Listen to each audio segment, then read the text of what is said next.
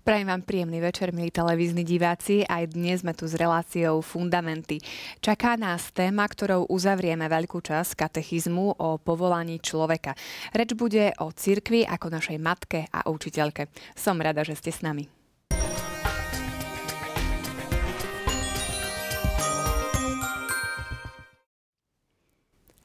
A samozrejme som rada, že sú tu aj moji stáli hostia. Marek Krošlaga, Mária Spíšiaková. Vítajte, pekný večer. Ďakujem, pekný večer. Prišla nám opäť divácka otázka. Vybrali sme teda tú, ktorá sa konkrétne týkala jednej veci, minule, čo sme spomínali, a to pripútanosti aj k ľahkému hriechu v súvislosti s odpustkami. Diváčka Jana z Bratislavy sa pýta, či sa to vôbec dá a či ich teda vôbec môže niekedy získať.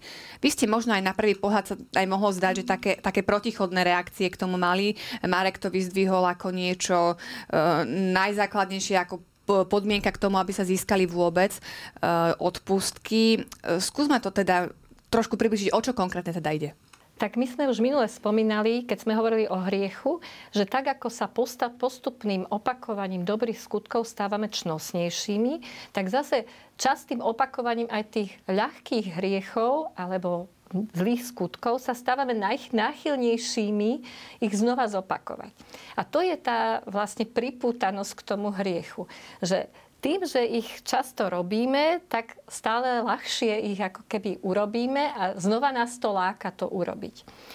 Tak ako aj pri iných závislostiach alebo pripútanostiach, nie je tak úplne jednoduché sa zbaviť tej závislosti. Chce to oveľa väčšie úsilie, ako do nej spadnúť. Ale nie je to nemožné.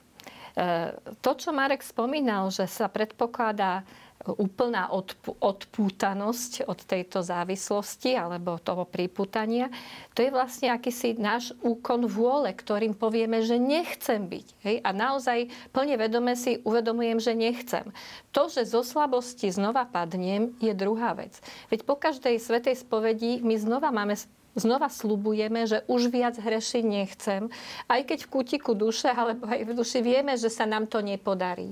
Ale to neoslabuje naše predsavzatie, že že budeme sa zo všetkých síl snažiť, aby sa to neurobilo.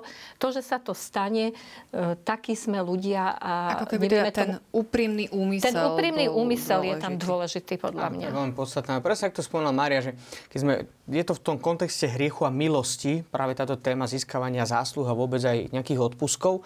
Pretože spomínala Mária, že každý jeden ľudský skutok má vplyv na tú morálnu kvalitu toho človeka, ktorý to robí a zároveň má aj nejaké dôsledky na morálnu kvalitu spoločnosti, v ktorej sa ten skutok vykonáva. A práve tým opakovaním skutkov vzniká práve tá určitá pripútanosť k tomu a tá odpútanosť je práve tým vedomým a slobodným rozhodovaním. To znamená, že rastie v čnostiach. A práve z tohto dôvodu, že ja tej ostatnej relácii som pripomenul, že my sa nesnažíme milovať preto, aby sme získavali zásluhy. Ale tie zásluhy získavame práve veľkosťou našej lásky, s ktorou robíme tie jednotlivé rozhodnutia. Čiže v podstate mohli by sme tak povedať jednoducho ľudsky. A my nevieme povedať teraz nejak matematicky mieru získavania zásluh alebo odpustkov, ale pretože ona v konečnom dôsledku, tá miera získavania odpustkov, získava na našej láske, ktorá je tým základným kritériom na určovanie tej našej blízkosti s Bohom. Že nakoľko my sme viac v harmonii s Bohom, natoľko viac získavame tie zásluhy. Ale opakujem, my sa nesnažíme, že budeme milovať kvôli tomu, aby som získal zásluhy. Ale tým, že sa človek snaží milovať, tak tým získava tie zásluhy. Práve z tohto dôvodu aj príklady zo života svätých sú naozaj vynikajúce, dôležité, lebo nám ukazujú práve tú cestu toho očisťovania a stáleho bližšieho tej pripútanosti k Bohu. Najvynikajúci si najlepší príklad, ktorý máme v dejinách cirkvi, je samozrejme Panna Mária, ktorá nikdy nebola ani pod vplyvom akéhokoľvek, ani ľahkého hriechu, a ona nám poukazuje, že aká je vlastne tá cesta samotného napodobňovania Krista, čiže cesta lásky v raste, ktorá je najpodstatnejšia pre to získavanie zásluh alebo odpustkov. Ja keď by som ešte mohla k tomu dodať, tak si myslím, že tento celý problém alebo otázka odpustkov, tak ako iné predpisy alebo zákony, vnútri je nejaká hodnota skrytá. A tá hodnota podľa môjho vedomia je taká, že my ako cirkev sme jedno veľké spoločenstvo, že nemôžeme, alebo nemali by sme sa starať len sami o seba a svoju spásu a svoju dokonalosť, ale mali by sme myslieť aj na tých druhých ľudí a aj na tých, ktorí už sú zosnulí, lebo takisto sú súčasťou tohto nášho veľkého spoločenstva. A ešte asi možno predoplnenie tiež je také veľmi dôležité pripomenúť, že opäť, že je to taký ten druhý akt, ten prvý akt, že vôbec môžeme získavať zásluhy, je to, že Boh nás uschopňuje a hovorí o tom veľmi jasne zvlášť bod 2009 Katechizmu katolíckej cirkvi, keď hovorí, citujem: adoptovanie za synov nám dáva účasť na Božej prirodzenosti a preto nám môže na základe nezaslúženého daru Božej spravodlivosti udeliť skutočnú zásluhu. Je to právo vyplývajúce z milosti, plné právo lásky, ktorá nás robí Kristovými spoludedičmi a tak ďalej. Čiže toto je veľmi dôležité, že my tie zásluhy môžeme získavať práve na základe toho prvotného rozhodnutia, že Boh nás omilosťuje a dáva nám tú milosť, aby sme vôbec tie zásluhy mohli získavať. Ďakujem vám za odpoveď. Hádam, sme uspokojili našu diváčku. A pri téme milosti a ospravodlivenia zostaneme, pretože ešte nám zostala posledná kapitolka z minulej relácie. Tak poprosím režiu o príspevok. Pekná téma. Mohli by sme pokračovať aj do konca relácie, ale tak čaká nás ďalšia pekná téma. Takže ideme k tej cirkvi. Poprosím režiu o príspevok.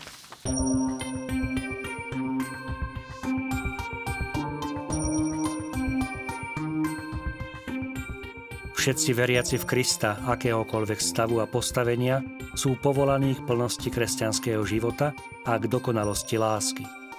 Všetci sú povolaní k svetosti. Vy teda buďte dokonalí, ako je dokonalý váš nebeský Otec.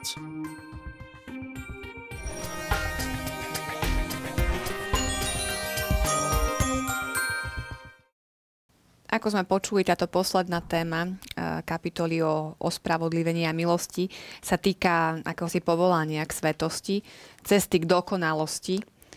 No dá sa to vôbec byť svätými v dnešnej dobe? Možno pre niekoho to znie už vyslovene ako nejaké klišé. Pre iných je to naopak niečo úplne nedosiahnuteľné, že to je teda pre niekoho iného, ktorý už je teda kanonizovaný svätý, cirkev ho aj oficiálne vyhlásila. Tak ako je to s tou svätosťou? Ja si myslím, že tak ako Marek upozornil, keď by sme hľadeli na to z čiste prirodzeného pohľadu, z pohľadu toho, že čo ako my ľudia vlastnými silami dokážeme, tak by sme si povedali, že toto mi nie je možné. Preto ak sa chceme usilovať o svetosť, ak svetosť má byť pre nás naozaj nejakým cieľom a hodnotou a mala by, lebo tak v kresťanstve je to teda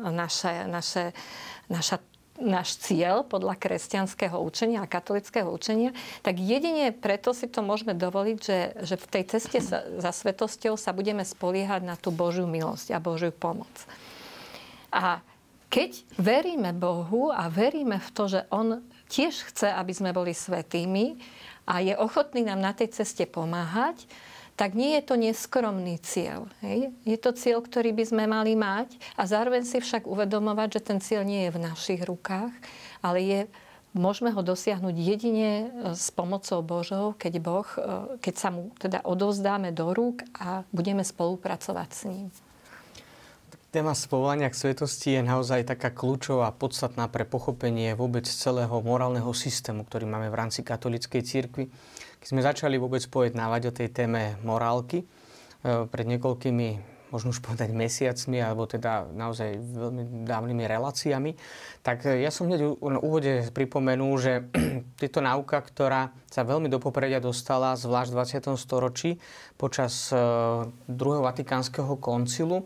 Dokonca tá konštitúcia Lumen gentium o cirkvi hovorí veľmi jasne, v konkrétnom bode, bode 40, hovorí a pripomína tie slová, ktoré si zobral za svoje Katechizmus katolíckej cirkvi. A ono to zhrania celú tú tradíciu samotnej katolíckej cirkvi, pretože ten pojem povolania k svetosti v určitých etapách v dejinách sa možno na trošku tak pozabudlo a dostávali sa viac aj v rámci oblasti morálnej teológie do popredia samotné princípy, normy alebo rôzne prikázania na dodržiavanie alebo vyhýbanie sa niektorým veciam. A práve ten koncept svetosti je kľúčový pre pochopenie celej morálnosti alebo celej morálky katolíckej náuky. Ja už som to tak pripomenul, že je dosiahnuteľný z toho dôvodu, že my sme dostali práve nezaslúžený dar milosti vo sviatosti krstu, ktorý sme pozvaní k tomu, aby sme ho rozvíjali práve cez ten náš morálny život a cieľ je večný život a to je práve to uskutočňovanie tej každodennej svetosti. Čiže pre nás tá svetosť je možná na základe toho, že sme ju dostali ako dar v krste a postupne ju máme rozvíjať až do toho završenia v nebeskom kráľovstve. A práve z tejto perspektívy sa potom veľmi dobre chápu, že prečo sú aj určité prikázania, prečo sú možno v úvodzovkách akoby určité zákazy, ktoré nám vlastne poukazujú na to aj všetky tie hodnoty, ako sme to spomenuli na tých predchádzajúcich reláciách, ktoré nás nabádajú alebo nám ukazujú cestu, pre ktorú sa my môžeme slobodne rozhodnúť tým veľkým rozhodnutím pre Boha, takým tým základným, fundamentálnym rozhodnutím, ale potom aj tými ďalšími dielčími rozhodnutiami, ktoré robíme v každom každodennom živote. Takže on nám ukazuje teda tú cestu k tomu, tej dokonalosti, k plnosti života. To znamená, že svetosť je pre nás dosiahnuteľná a samozrejme tu asi treba potom ale vysvetliť ten samotný koncept svetosti, že čo to znamená pre kresťana dnes, ale ako aj vždy, čo to znamenalo, čo to, tá svetosť ako taká. A to máme vysvetlené predovšetkým, cituje to nakoniec aj Katechizmus katolíckej cirkvi, slova samotného Krista, ktoré nakoniec Pán Ježiš prevzal aj zo Starého zákona. Buďte tak dokonalí, ako je dokonalý váš nebeský Otec. To znamená, že my sme pozvaní k tomu, aby sme dosiahli tú plnosť v samotnom Bohu. Že našim vzorom je Kristus. Preto, keď sme aj hovorili že, o morálke, že čo je ideálom vlastne morálneho života kresťana katolíka, alebo kresťana vo všeobecnosti, alebo toho, kto sa rozhodol nasledovať Krista, no samotný Kristus, to je ideál. Že robiť tak, ako by robil Kristus. Nie tak, ako robil Kristus, lebo ja nemôžem robiť presne tie isté rozhodnutia. Ja žijem úplne v inom kontexte, v inom čase. Ale žiť čnostným životom znamená robiť tak, ako robil samotný Kristus. A v tom je práve uskutočňovanie svetosti. Je veľmi zaujímavé, že práve po Druhom vatikánskom koncile prichádza k takému určitému aj rozvoju alebo aj takému rozšíreniu celého tohto konceptu svetosti. Vidíme to aj počas pontifikátov. Nebudeme spomínať teraz asi z hľadiska aj možno únavy dejín všetkých pápežov, ale spomenieme príklad, ktorý je najmarkantnejší, a to je príklad svätého Jana Pavla II, ktorý počas svojho pontifikátu... Veľmi blízky v podstate nám. Áno, nám je veľmi blízky, aj z hľadiska dĺžky pontifikátu, dokonca aj spolupatronom televízie Lux, takže takisto aj pre našich divákov, že veľmi blízky. Aj tým, že sme zažili jeho pontifikát naozaj tak zblízka, niekoľkokrát bol prítomný aj na Slovensku. A čo je také fascinujúce, že on práve počas svojho pontifikátu vyhlásil za blahoslavených, alebo kanonizoval, teda vyhlásil za svätých väčšie množstvo ľudí, ako bolo dovtedy v celých dejinách cirkvi. A tým chcel vlastne aj svojimi dokumentami, aj svojim učiteľským úradom, aj vyjadreniami, ktoré mal, chcel poukázať na jednu skutočnosť, že ten koncept svetosti je veľmi dôležitý, aby sme ho dobre pochopili, pre správne uskutočňovanie v našom každom dennom živote, lebo naozaj stávalo sa a myslím si, že nie sme ďaleko ešte od tejto reality, že ten koncept svetosti sa nám zdá nesmierne vzdialený a máme rôzne falošné predstavy o tom, kto je to vôbec svätý. Svätý nie je absolútne dokonalý, ale vo všeobecnosti, môžem povedať, aj cirkev vyhlasovala svätých primárne dve kategórie. Prvé boli mučeníci, ale potom druhý, tí, ktorí boli vyhlásení, že zomreli povedzme prirodzenou smrťou, tak boli ľudia, ktorí dokázali niektoré čnosti žiť hrdinským spôsobom natoľko, že sa stávajú príkladom tohto žitia čnosti aj pre iných ľudí. Takže to, nie, že by integrálne nasledovali Krista, to sme asi není schopní nikto. Sme k tomu pozvaní. Ale na základe skúsenosti, ktorú máme, tak vieme, že to je, tak je jeden z mála svätých, ktorý bol vyhlásený za svätého, ktorý naozaj, že potom sa samozrejme vznikali ohľadom toho aj legendy, to bolo, že integrálne nasledoval samotného Krista, čo najviac sa priblížil Kristovi, tak je svätý František Assiský. To je taký jeden takých veľmi vážnych a aj takých veľmi zaujímavých príkladov z dejín cirkvi, ale vo všeobecnosti to znamená žiť aspoň niektoré čnosti hrdinským spôsobom. Ja som len chcela pripomenúť, že svätí nie sú, asi to aj naši poslucháči vedia a diváci, nie sú len tí, ktorí sú kanonizovaní a vyhlásení. Tých svätých ľudí na tejto zemi predpokladáme mohlo žiť už veľmi veľa. Nie o všetkých teda sa dozvie, tá cirkev nie všetkých dá teda na oltár, aby si tí ostatní si ich brali ako príklad vo svojom živote. A preto netreba sa báť, kedysi to bolo tak, že skôr sa vyhlasovali za svätých kňazi, reholníci, oveľa menej ľudia žijúci v rodine. Čo ale neznamená, že ten človek, čo žije v manželstve alebo v rodine, nemôže byť svätý. A preto aj Ján Pavol II už predsa len aj do tejto kategórie ľudí siahol, aby sme si naozaj uvedomovali, že tá svätosť je pre každého, nie len pre niektorého. Ja som to ešte pripomenul možno jednu takú vec, že na to plne presne ako spomínala Mária, že pri koncepte svätosti je vo všeobecnosti dôležité si zaujať podľa mňa taký ten postoj, ktorý máme vo Svätom písme zo Starého zákona, že vaše myšlienky nie sú moje myšlienky, vaše cesty nie sú mojimi cestami. V ostatných 10 ročiach, keď spomenieme napríklad aj príklad svätého Jána Pavla II, tak on zvlášť teda zviditeľnil a dal tak do popredia ten kult k Božiemu milosrdenstvu. Aj napríklad cez životný príbeh svätej Faustiny Kowalskej. A to je také veľmi fascinujúce, že práve preto som spomenul, že vaše cesty nie sú moje cesty, vaše myšlienky nie sú mojimi myšlienkami, hovorí Boh v Starom zákone izraelskému ľudu. Lebo niekedy práve ten koncept svätosti a pochopenie svätosti my máme naozaj veľmi tak modifikované a myslím, že nie je vždy tým najsprávnejším spôsobom, že máme dojem, že to musí hneď byť vidieť, akoby tak návonok, že tá svätosť a áno, že často sa dokonca malujú tí svätí zo svetožiarov a je naozaj taký všeobecný pojem takej veľkej, sa pristúpi s takou veľkou povrchnosti k tomuto pojmu. Keď je zaujímavé, že svätá Faustína Kowalská, tak o tom, ako prežívala vlastne svoju blízkosť s Bohom, akým spôsobom obetovala svoje aj osobné utrpenie za obratenie sveta, obratenie zvlášť veľkých hriešnikov, to sme sa dozvedeli po jej smrti. Dokonca sestry, ktoré s ňou žili, spolu sestry v kláštore, tak oni nevedeli vydať svedectvo o tom, že by ona nejak vnútorne veľmi trpela, že až potom, keď sa vlastne po jej smrti objavil ten denníček, ktorý dnes už je celosvetovo známy, tak až potom sme zistili, že aká bola hĺbka tohto človeka, že navonok to nemusí hneď vidieť tie jednotlivé atribúty. A potom ďalšia vec, veľmi taká veľmi dôležitá, že aby sme my boli schopní rozpoznať tie príklady, ktoré dnes máme. Na toto upozornil už veľmi dobre aj Pavol VI, keď hovorí, že v dnešnej spoločnosti jedno z veľkých rizik a pokušení je nazývať čnosťou, čo je hriechom, a čo je hriechom, naozaj hriechom, tak nazývať čnosťou.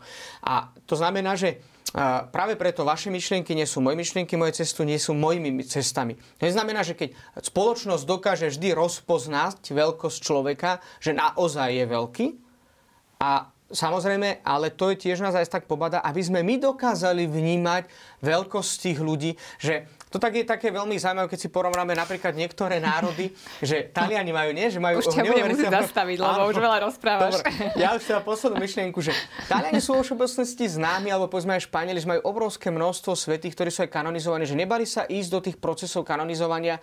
A na Slovensku v tomto trošku tak možno pokulhávame, dúfame, že sa to tak zlepší, ale myslím, že je to často aj tým, že nakoľko dokážeme. Ale prednedávnom sme tu mali blahorečenie, veľkú udalosť. Bohu, je to je fajn. A že práve to nás tak môže upozorniť na takú určitú citlivosť, aby sme dokázali vnímať nielen tie negatívne stránky zo človeka, ale aj to, čo je dobré a nechali sa tým inšpirovať. Existujú akési druhy svetosti.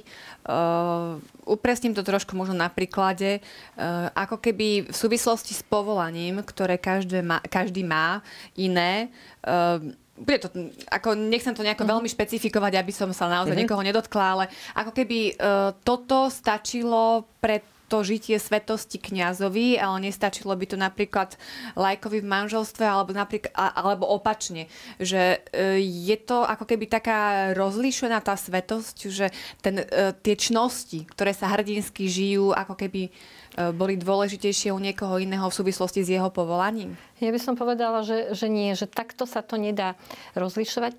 Je to svetosť, ako sa žije svetosť, je vždy iné. Hej, vždy. Alebo tak ešte, prepáč, že či sa kladú nejaké iné nároky na tú svetosť u niekoho iného v súvislosti teda s tým povolaním, ktoré vykonáva. Nie, no, svetosť, ako Marek povedal, je teda hrdinské prežívanie istej čnosti. Hej? To je ako keby všeobecné pre každého. Lenže samozrejme tie čnosti sú rôzne, pričom sme aj zároveň hovorili, že ten svätý človek nemá len tú jednu a teda tie ostatné sú neresti. Hej. Všetky tie čnosti sa budujú spoločne, ale v tej jednej možno zvlášť vyniká. Hej? Možno kňaz vyniká, alebo je hrdinom pre spovedné tajomstvo, alebo preto, že je pastier duši. Niektorý reholník vyniká svojou chudobou, pokorou, hej? Možno, že nejaká svätá matka... Manželia trpezlivosťou. Áno, svätá matka môže vynikať proste tým, ako vychovala svoje deti, hej? Alebo svätá Monika, ako sa modlila za ne a tak ďalej. Čiže v tomto, ale neviem, či by sa to dalo čiste stavovsky deliť. Ja by som povedala, že naozaj je to skôr akože ľudská hodnota, každý sme individuálny človek a každý aj svoje človečenstvo, ale aj vzťah k Bohu, aj teda tú svetosť realizujeme inak podľa tých svojich talentov a tých svojich schopností, ktoré my máme. Práve preto to sa pýtam, aby si niekto nepovedal, že jednoducho, no ja v tejto oblasti, akože veď to ja ani nemám príležitosť na to, aby vôbec mohol sa snažiť o tú svetosť. Dokonca, ja by som tu ešte upozornil na ňu takú veľmi dôležitú vec, upozornil na ňu v kontexte milosti, od 2004 Katechizmus katolíckej cirkvi, keď hovorí, medzi osobitnými milosťami treba spomenúť milosti stavu, ktoré sprevádzajú plnenie povinností kresťanského života a vykonávania služieb v cirkvi. Potom to ďalej tam rozvíja, ale na pochopenie, že svätý Alfons Maria de Liguri to veľmi dobre povedal, že kňaz sa má stať svätým ako kňazom, manžel ako manžel, otec ako otec, lekár ako lekár. Že ten životný stav je skutočne kľúčový pre to základné pochopenie. A práve z tohto dôvodu to je veľmi dôležité si uvedomiť, že preto som aj spomínal, že nemusí to hneď vidieť, že nejak akože taká tá veľkosť osobnosti, aby sme ju hneď vnímali, že robí nejaké nadprirodzené veci, že musí sa každodenne diať nejaké zázraky, ako sa to často tak nejak tak vypichuje zo života svätých. Ale to najzákladnejšie povolanie teda spočíva predovšetkým a povolanie k svetosti a tam realizujeme najlepšie svoju svetosť, keď si plníme svoje stavovské povinnosti. To je najpodstatnejšie. A tam dokonca môžeme dobre rozlíšiť kritérium pre to, čo je správne a nie je správne v našom živote. Teraz poviem úplne jednoduchý príklad, ktorý samozrejme dá sa ďalej rozvíjať, ale len pre pochopenie. Kedy sa matka najlepšie realizuje vo svojom stave svetosti, alebo najlepšie, kedy rozvíja práve tú každodennosť, keď sa dobre stará o svoje deti. A samozrejme, že ja teraz, aby to nebral tak niekto, že ja by som tu teraz nejak hadil liturgiu alebo modlitbu, nie. Ale ak by napríklad účasť na každodennej svätej omši bola na úkor plnenia si svojich stavovských povinností, tak nie to prežívanie svätej omše. Ale rozumiete ma, že je to akoby obrátené. A predovšetkým to plnenie si stavovských povinností je najzákladnejšie. Modlitba, práca, odpočinok vždy musia ísť v súlade. To je nevyhnutné pre nás, kresťanov. Ale na druhej strane je dôležité si práve to uvedomiť, lebo často sa nám to tak ponúka, tu poznáme to príslovie, že koho diabol nezvedie, tak toho popoženie. A tak by sa mohlo začať kumulovať, ísť na duchovné obnovy, na duchovné cvičenia, modliť sa, účasť na každodennej svätej omši. V nedeľu možno aj na troch svätých omšiach, ešte sa ísť na takú pobožnosť. A doma nebudú mať navarené. Úplne najzákladnejšie veci, že keď sa človek rozhoduje pre niektorých veľkých veciach a povie si, že no tak to je veľmi vznešené. Dnes máme popoludní, napríklad v našej farnosti máme každú prvú nedeľu popoludní adoráciu. No tak ja si neviem celkom predstaviť, a to teraz naozaj hovorím tak všeobecný príklad, že by tam niekto išiel na celé popoludne a nebol by s vlastnou rodinou. Možno je fajn zobrať celú rodinu na 5 minút do kostola a potom celý ten čas tráviť spolu. Ale to som zase povedal, nie že aby to niekto teraz povedal, že tak on to povedal, tak 5 minút budeme na adorácii a potom budeme zase... Je to individuálne, ale čo chcem upozorniť je plnenie si stavovských povinností, to je najzákladnejšie. Môžeme robiť čokoľvek iné a ak si nebudeme plniť stavovské povinnosti, tak sme si istí, že nejdeme cestou svetosti. Hej, to súhlasím, ale teda prečo som povedala, že neexistuje akože akási stavovská svetosť. Hej, nevyhlasujeme niekoho ako svätého kňaza, svätú matku, tak. Je to svätý človek. Hej. A čo ma napadol taký príklad tiež v tom plnení tých stavovských povinností, že my niekedy sa tak strašne porovnávame, že teda musím to robiť presne takisto ako ten. Hej. Teraz by som bola matka, chcela by som to robiť presne takisto ako tá druhá matka. Hej. A teraz som čítala rozhovor s teda emeritným pápežom Benediktom a tam bola jedna otázka, že či keď odstupoval z tej svojej funkcie, že či mu to ako nebolo blbé, či si proste... Či nemal ostať dokonca tak, ako ostal Ján Pavol II. Svätý Ján Pavol II, ktorý vydržal všetky. Že... Tak teraz niekto by si povedal, že no tak toto je horší pápež, lebo on neostal dokonca. Nevydržal. Ale tu sa krásne ukazuje ten individuálny rozdiel medzi ľuďmi, ktorý aj Pán Boh rešpektuje. A on, ten Benedikt XVI, mohol svoju stavovskú svetosť, alebo teda plnenie rovnako dobre vykonávať ako ten Ján Pavol II, hoci to nevykonával rovnakým spôsobom. Nerobil toľko zahraničných ciest, pastoračných, nevydržal dokonca. Čiže toto by som ešte chcela tak upozorniť, že to, čo aj Marek hovorí, že nasledovanie Krista nie len v inej dobe, v inom veku a v inom stave, ale aj môjim vlastným spôsobom. Každý. Tá individualita je veľmi dôležitá. Ja by som teda ešte spomenul, že rád to spomínam, lebo tie životopisy svätých sú pre nás také inšpiratívne. Svätý Dominik Savio. Je také zaujímavé, že je taká epizóda z jeho života, keď si ich Don Bosco sa tam hrali futbal niekde alebo nejaký iný šport robili tam na tých námestiach na Turíne. A vtedy Don Bosco bol malý chlapec, možno mal vtedy 9-10 rokov a Don Bosco si ich zavolal. Dominik mal 9-10 rokov, pardon, áno. A Don Bosco si ich zavolal a pýtal sa, že chlapci, že čo by ste robili teraz, keby vám tak Pán Boh povedal, že o hodinu zomriete. Tak jeden na spoveď, druhý deň sa rozlúči s rodičmi, tretí neviem čo. Tako Dominik, že ja by som pokračoval hrať futbal. Že všetko to, čo robíme, je dobré v tom svojom konkrétnom stave a tým individuálnym spôsobom. A presne, jedna z najzákladnejších zásad duchovného života, nikdy sa s nikým neporovnávať. Našim vzorom je Kristus. Pekná téma. Mohli by sme pokračovať aj do konca relácie, ale tak čaká nás ďalšia pekná téma. Takže ideme k tej cirkvi, poprosím režiu o príspevok.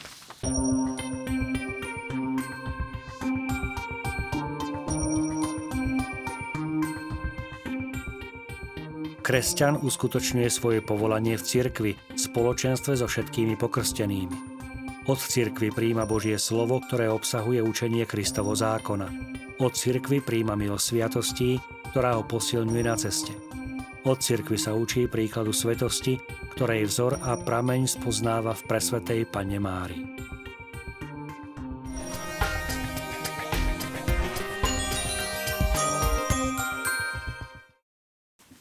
Akú úlohu pri tom všetkom, čo sme už doteraz povedali o kresťanskej morálke, zohráva cirkev?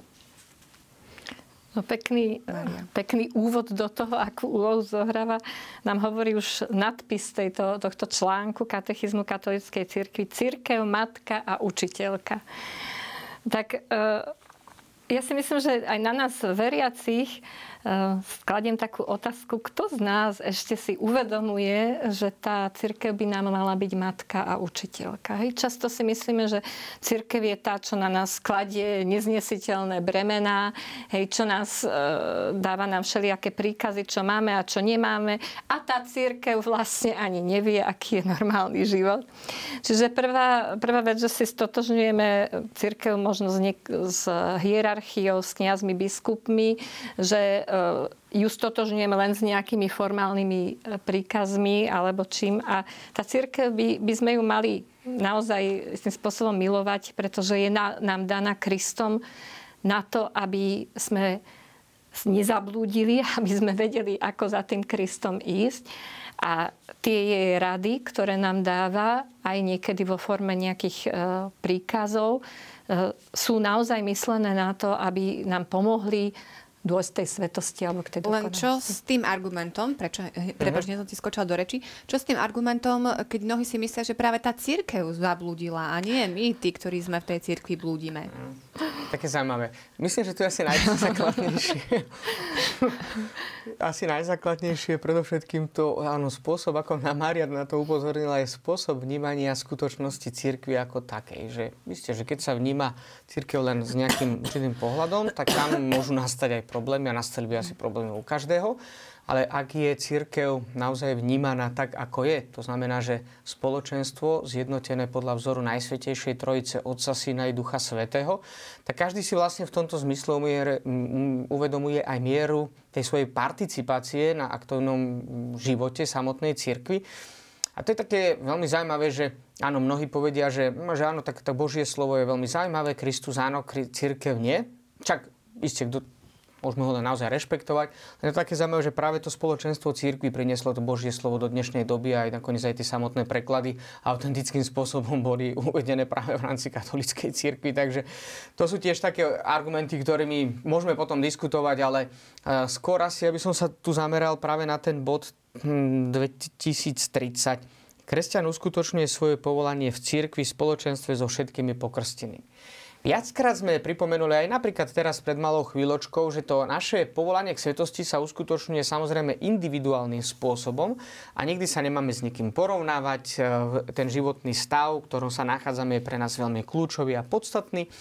Ale na druhej strane, keď sme spomínali napríklad aj samotnú prirodzenosť človeka, tak sme spomenuli dva dôležité aspekty a to bola tá jeho individuálna charakteristika, ale zároveň prirodzenosti človeka patrí aj spoločenskosť. A Boh nechcel spasiť človeka len individuálnym spôsobom, ale v rámci samotného spoločenstva. Veľmi pekne to máme predobrazené už nakoniec v Starom zákone. Izraelský národ, ktorý tiež ako určité spoločenstvo smeruje k tomu naplneniu, ktoré sa malo uskutočniť Kristovi. Že sa to podarilo viac alebo menej, to už je druhá otázka, lebo tam je problém problém našej slobody. Ale spoločenstvo veriacich vidíme, že aj Kristus vytvoril práve to spoločenstvo veriacich, ktoré má reprezentovať jeho samotného a práve to spoločenstvo veriacich, ktoré má byť spoločenstvom, kde si ľudia navzájom napomáhajú k tomu, aby, ako už spomenula aj Maria, čo najlepšie dosiahli tú svoju plnosť života, čiže inými slovami povedané svetosť, tej svojej individualite v rámci celého toho kolektívu, toho spoločenstva, do ktorého boli včlenení a ktoré Kristus založil práve s týmto úmyslom. Mne sa zdá, že tie mnohé mylné, alebo teda nie celkom správne chápania cirkvi často spočívajú aj v tom, že my sme zvyknutí posudzovať ľudské inštitúcie a ľudské organizácie. A preto aj ako kresťania veľmi často zabúdame na to, že tá cirkev nie je len organizácia. Nie je to len zhluk ľudí, ktorí treba sú pokrstení alebo nejaké zhromaždenie. Že naozaj ona má aj ten nadprirodzený rozmer. Hej? To vedenie Duchom Svätým. Je to Kristovo mystické telo. To znamená, že aj keď v jednotlivostiach môžu sa myliť veriaci, nesprávne žiť, môžu sa myliť kňazi, biskupy, dokonca aj pápež sa v niektorých veciach môže myliť, ale to ešte neznamená, že cirkev ako celok, v tej tradícii, v ktorej to učenie prináša ľuďom a predkladá ho, že je pomílená, alebo celá je mimo. A prečo tomu veríme? Veríme tomu práve preto, že ona je aj Božia, že je vedená Duchom Svätým a že teda má tento nadprirodzený charakter. Ako tiež by sa dalo o tom veľa diskutovať, ale už sme mali relácie, kde sme aj v téme tejto cirkvi ako hierarchie, ako inštitúcie, ako organizácie. Toto sme rozoberali, takže televízni diváci, ak vás to zaujíma, môžete zalistovať v našom archíve televízie a môžete si vyhľadať konkrétne relácie s touto témou. Poďme teda trošku ďalej, čo nám ponúka katechizmus v tejto kapitole. Hovorí o učiteľskom úrade cirkvi. Čo to je? Učiteľský úrad cirkvi sme už tiež naznačili, hovorili sme o tom, ale asi teraz sa predovšetkým v súvislosti s tou morálkou, lebo akože sme stále v morálnej teológii. Aká je úloha učiteľského úradu cirkvi v oblasti morálnej teológie alebo v oblasti morálneho života vo všeobecnosti? Takže tiež na to hovorí veľmi jasne bod katechizmu katolíckej cirkvi 2032. Cirkev, stĺp a opora pravdy prijala od apoštolov Kristov slávnostný príkaz ohlasovať spasiteľnú pravdu. Je úlohou cirkvi vždy a všade ohlasovať morálne zásady, aj čo sa týka sociálneho poriadku, a takisto vynášať úsudok o akýchkoľvek ľudských skutočnostiach, pokiaľ to vyžadujú základné práva ľudskej osoby alebo spása duši. Čiže nakoľko je v podstate kompetencia aj samotného učiteľského úradu cirkvi v tých morálnych otázkach? To by sme mohli asi takto zhrnúť do takej základnej otázky. Čiže tá odpoveď by mohla byť veľmi jednoduchá. Práve to spoločenstvo cirkvi je nositeľom toho veľkého dedičstva, ktoré sme dostali ako dar zo strany Boha, predovšetkým vrcholne v Kristovi, kde máme nielen tú milosť Krista poznávať a pre neho žiť, ale teda máme aj tú milosť vedieť o tých jednotlivých spôsoboch, ako realizovať to naše naplnenie každodenného života. A keďže vo všeobecnosti sa pozrieme na Sväté písmo, tak vidíme, že aj samotný Kristus robil, a ten je pre nás vždy takým zdrojom najzákladnejšej inšpirácie, tak vždy robil tak, že áno, ohlasoval nejaké veci, a vidíme, že nakoľko človek mal najbližší vzťah so samotným Bohom a prišiel v blízkosti aj k tej hlavnej morálnej autorite, ktorou bol Kristus, tak natoľko dokázal aj vnímať tie svoje rozpoloženia, ktoré boli buď pozitívne alebo negatívne. Dobre vieme, že prichádzali k nemu aj hriešnici, ktorí si uvedomali svoj hriech a odchádzali od neho zmenení vo svojom živote, a celú túto pravdu dostala cirkev do vienka a dostala zároveň aj príklad do samotného Krista, aby túto náuku šírila ďalej pre dobro celého spoločenstva ľudí ako takých. A práve v tomto je tá úloha učiteľského úradu cirkvi, že autentickým spôsobom vysvetľovať aj do konkrétnych situácií, čo je alebo nie je dobre, aby sa potom človek slobodne mohol práve na základe poznania tejto pravdy rozhodnúť či už pre dobro alebo pre zlo.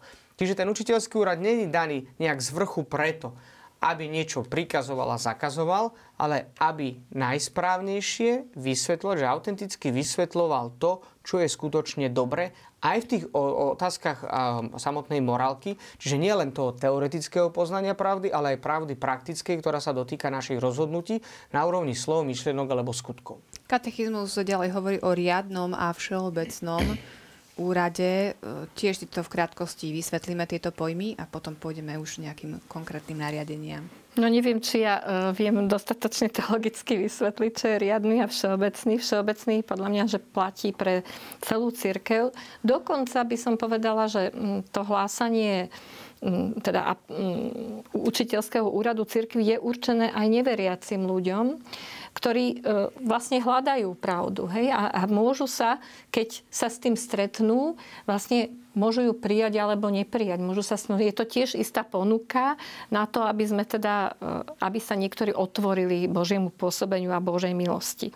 Lebo tam ďalej sa hovorí, že teda ten učiteľský úrad sa vzťahuje aj na tie príkazy prirodzeného zákona. To znamená, že cirkev nehovorí len o tých zjavených, o tom zjavenom morálnom zákone, hej, ktorý teda veríme, ale hovorí aj o tom prirodzenom, ktorý je vpísaný teda v srdci každého človeka alebo v jeho svedomí, a ten predkladá a pripomína ho ľuďom tej spoločnosti, aby sa nesklzlo, tak ako Marek hovoril o tých svätých, aby aj tí bežní ľudia si stále uvedomovali, že nie len to je správne, čo väčšina považuje za správne, alebo daná kultúra, ale že môže byť, že tá hodnota toho dobra a niečo správneho je objektívna, je mimo to posudzovanie, a aj keď ju väčšina v tej chvíli neuznáva, aj tak môže byť ona, alebo je podľa nášho presvedčenia tá, ktorú treba si chrániť, napríklad teda život od počatia alebo iné hodnoty.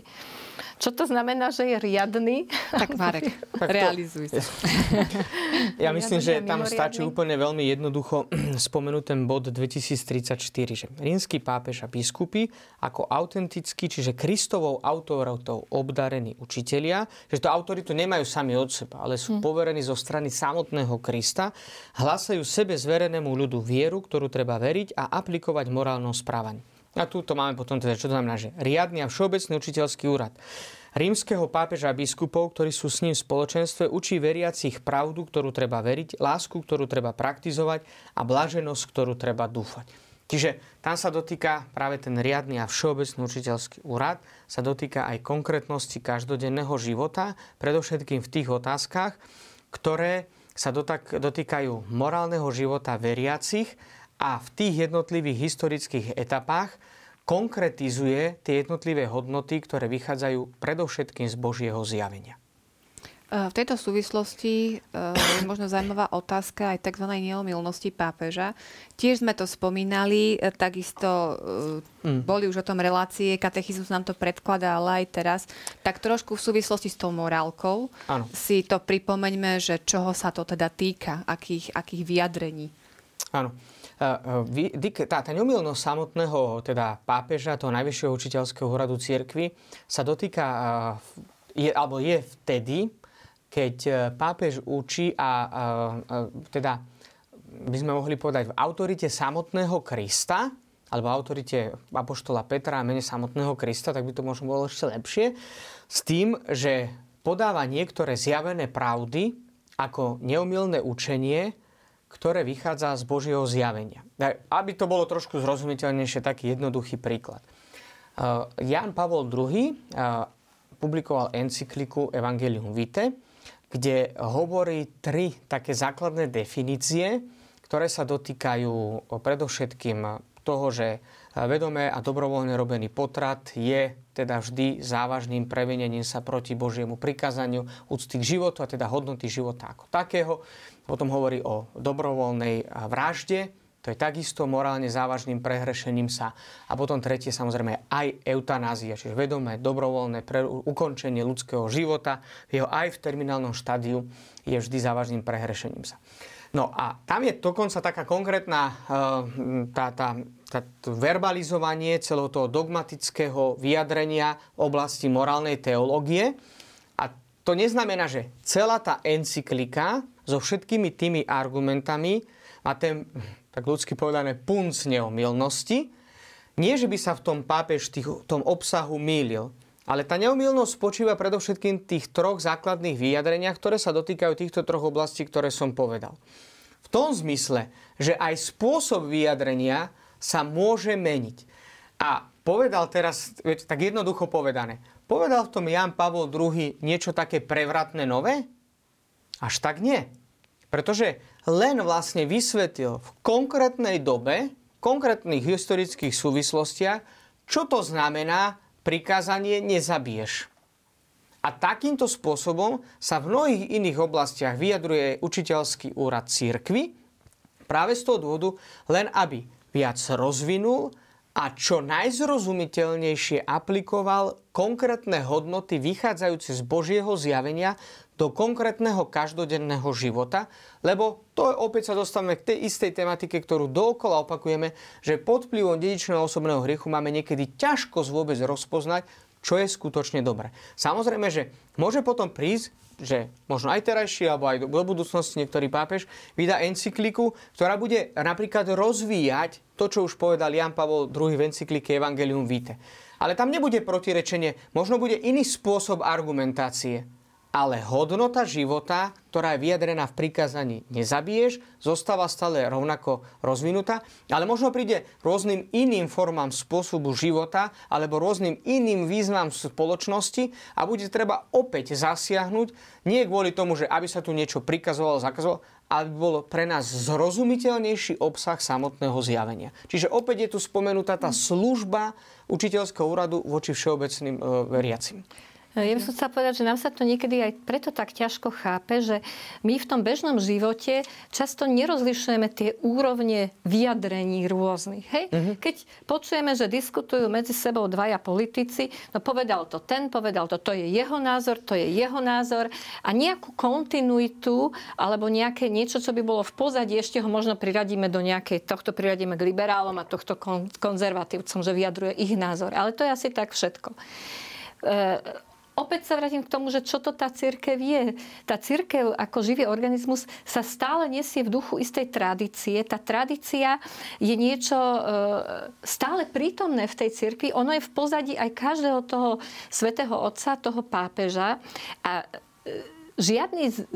Tí pápeži, oni nie sú niekde vytrhnutí a on si tam svoje, čo ho práve napadlo, hovorí. Ale najmä tieto závažné veci, keď hovorí z tej pohľadu tej celej tradície, toho celého učenia cirkvi, ktoré tam je. A preto isté veci sú majú väčšiu váhu a sú dôležitejšie. A potom môže dávať pápež interview, ako dáva pápež František, alebo kto na nejakej misijnej ceste.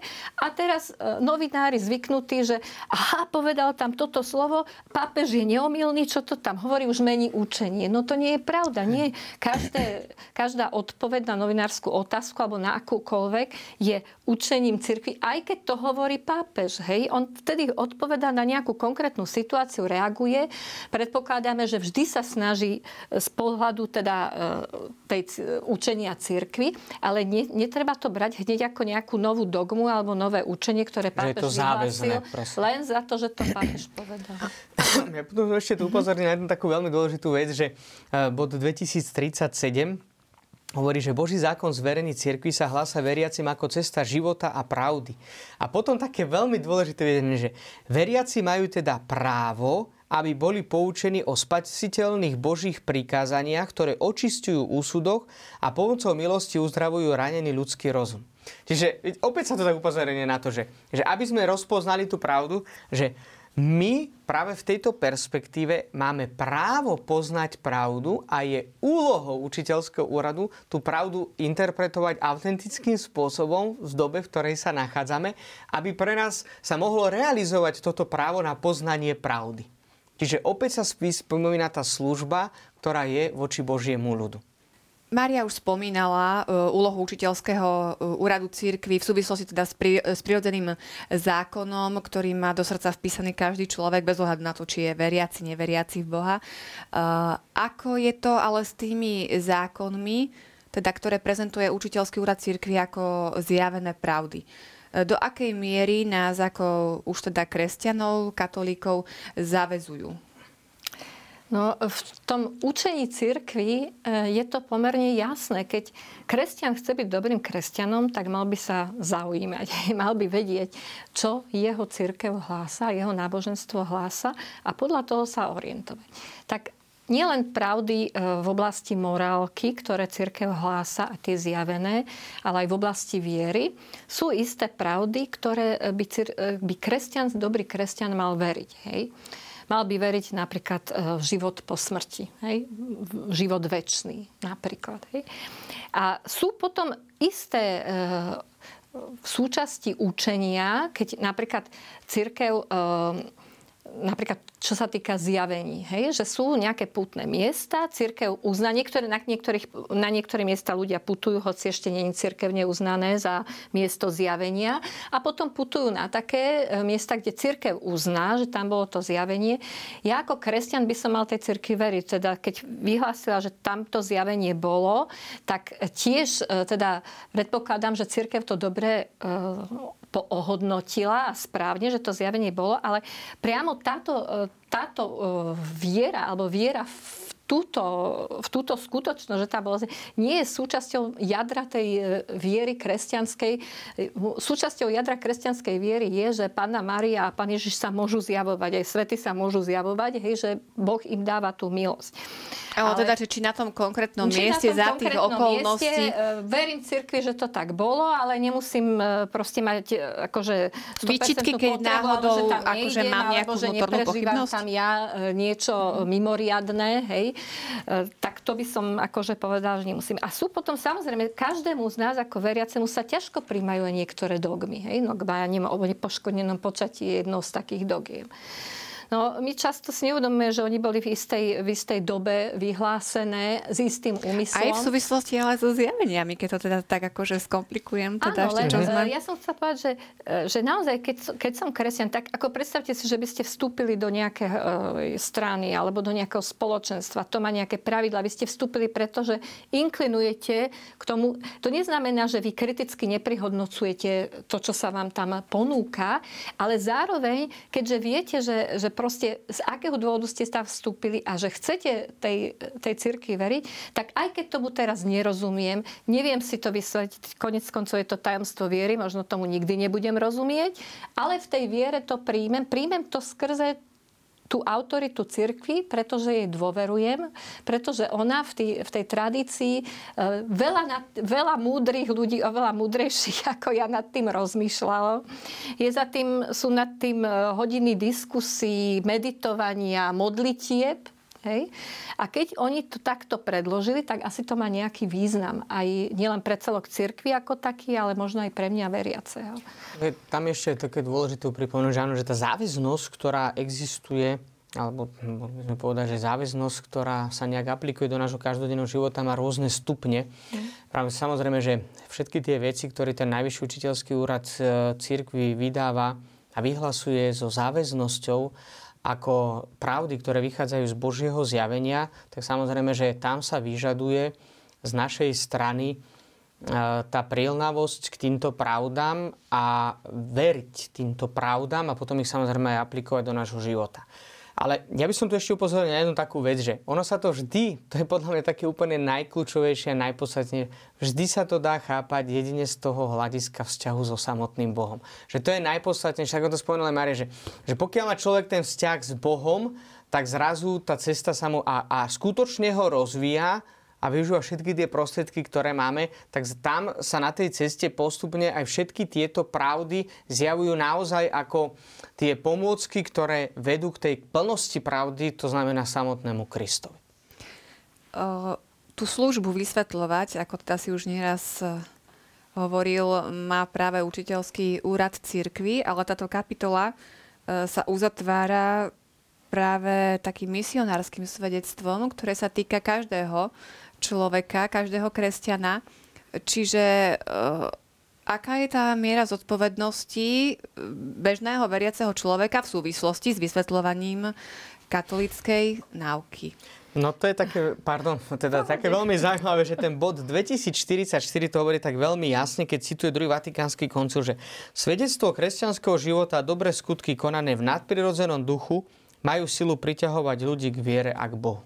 Čiže tá miera zodpovednosti je u každého kresťana naozaj veľmi vysoká, lebo dokonca Druhý vatikánsky koncil poukázal aj na to, že jedna z príčin ateizácie alebo ateizmu vôbec dnes vo svete je aj spôsob prežívania viery samotných veriacich. A vieme veľmi dobre, že ako to negatívne vplýva, však nakoniec na náš život alebo aj na svedectvo v konečnom dôsledku aj v rodinách, že darmo bude otec s deťom hovoriť, že kradnúť je zlé a keď ho budú vidieť každý deň kradnú, no tak tam nastáva sa pomaly duchovná schizofrenia. A tak je to aj akože vo všeobecnosti, že ten morálny život, pokiaľ sa žije čo najlepšie a hrdensky, tak naozaj má silu priťahovať. Nakoniec to vidíme u mnohých tých osobností 20. a 21. storočia, že autentický život, kresťanský, morálny, naozaj má silu priťahovať na seba svedectvo. Čiže v tomto tá závažnosť na nás veriacich vo všeobecnosti je nesmierne veľká. To znamená, že skutočne sa snaží čo najlepšie hľadať to, čo je pravda a podľa tejto pravdy žiť. No ja myslím, že každý z nás, kto žije v rodine a máme deti, alebo my sme boli deti, tak veľmi dobre to poznáme, že darmo rodič bude hovoriť toto rob tak, hento nerob tak a vysvetľovať. Ak on sám bude robiť opak, tak jednoducho deti nepríjmú to jeho teoretizovanie alebo moralizovanie alebo tie príkazy. Takže cirkev ako spoločenstvo, keď chce hovoriť aj do života ľudí, aj spoločenstva, pokiaľ za tým nie je vlastný život každého jednotlivého veriaceho alebo dostatok množstva toho veriaceho. Ja si myslím, že napríklad aj to, keď sa snažíme hovoriť, že ako majú žiť manželstva, že sa nemajú rozvádzať, že to majú byť muže. Pokiaľ by sme my, kresťania, naozaj žili naše manželstva pekne a príkladne a každý by sa čudoval, závidel nám v tom dobrom, tak to by bolo najlepšia katechéza, čo sa týka toho, aké manželstvo alebo ako manželstvo prežije. Lebo práve keď si aj, prepáč, doplním otázku, jasne, lebo keď si aj prečítaš tú vetu, teda má silu takéto svedectvo priťahovať k viere, tak možno človek znechutený všetkým tým, čo sa deje v spoločnosti, si povie teda, ale naozaj? Že či to nie je presne práve ako keby opak, že len či to potom zase nie je otázka na nás samých, teda, že či to svedectvo je dostatočné. Ja by som povedal to ešte, ono je to dobré, že tak myslím, že veľmi pragmaticky a múdro spravené v katechizme, že práve táto časť sa uzatvára tým morálnym životom a misionárskym svedectvom. Pretože keď sa napríklad diskutuje aj o tej autorite samotnej cirkvi, tak všeobecne áno, panuje také, že cirkev a čo, ako to tak je. A niekedy naozaj to tak je, však tomu akoby aj priznávame, že nie sme dokonali, to práve naopak. To si uvedomujeme veľmi dobre. Ale ako je to veľmi kľúčové a podstatné, v dnešnej relácii som spomenul napríklad aj príklad svätého Františka z Assisi. Že to je také fantastické, že on najlepšie videl a veľmi dobre videl, že aké boli problémy v cirkvi aj v tej dobe. A jediný spôsob, ak chceme niečo zmeniť, je začať od seba, žiť dobre a takýmto spôsobom prispejeme k tomu, že budú žiť dobre aj ostatní, že tá spoločnosť sa bude meniť lepšie. Že ak začneme čakať, kým sa zmenia ostatní a potom sa zmením aj ja, tak na veky vekov. Myslím, že to môžeme ukončiť aj takým zamyslením, teda nad svojim misionárskym svedectvom, teda svedectvom každého jedného z nás, ktorí sa radíme teda k tým veriacím, ktorí veria učeniu katolíckej cirkvi. Ďakujem vám veľmi pekne za vaše dnešné rozprávanie. Teším sa už na vás aj opäť o 2 týždne. Aj na vás, milí televízni diváci. Ďakujem vám, že ste to s nami túto hodinku vydržali. Verím, že to bola zaujímavá diskusia pre vás a teším sa o 2 týždne. Dovidenia.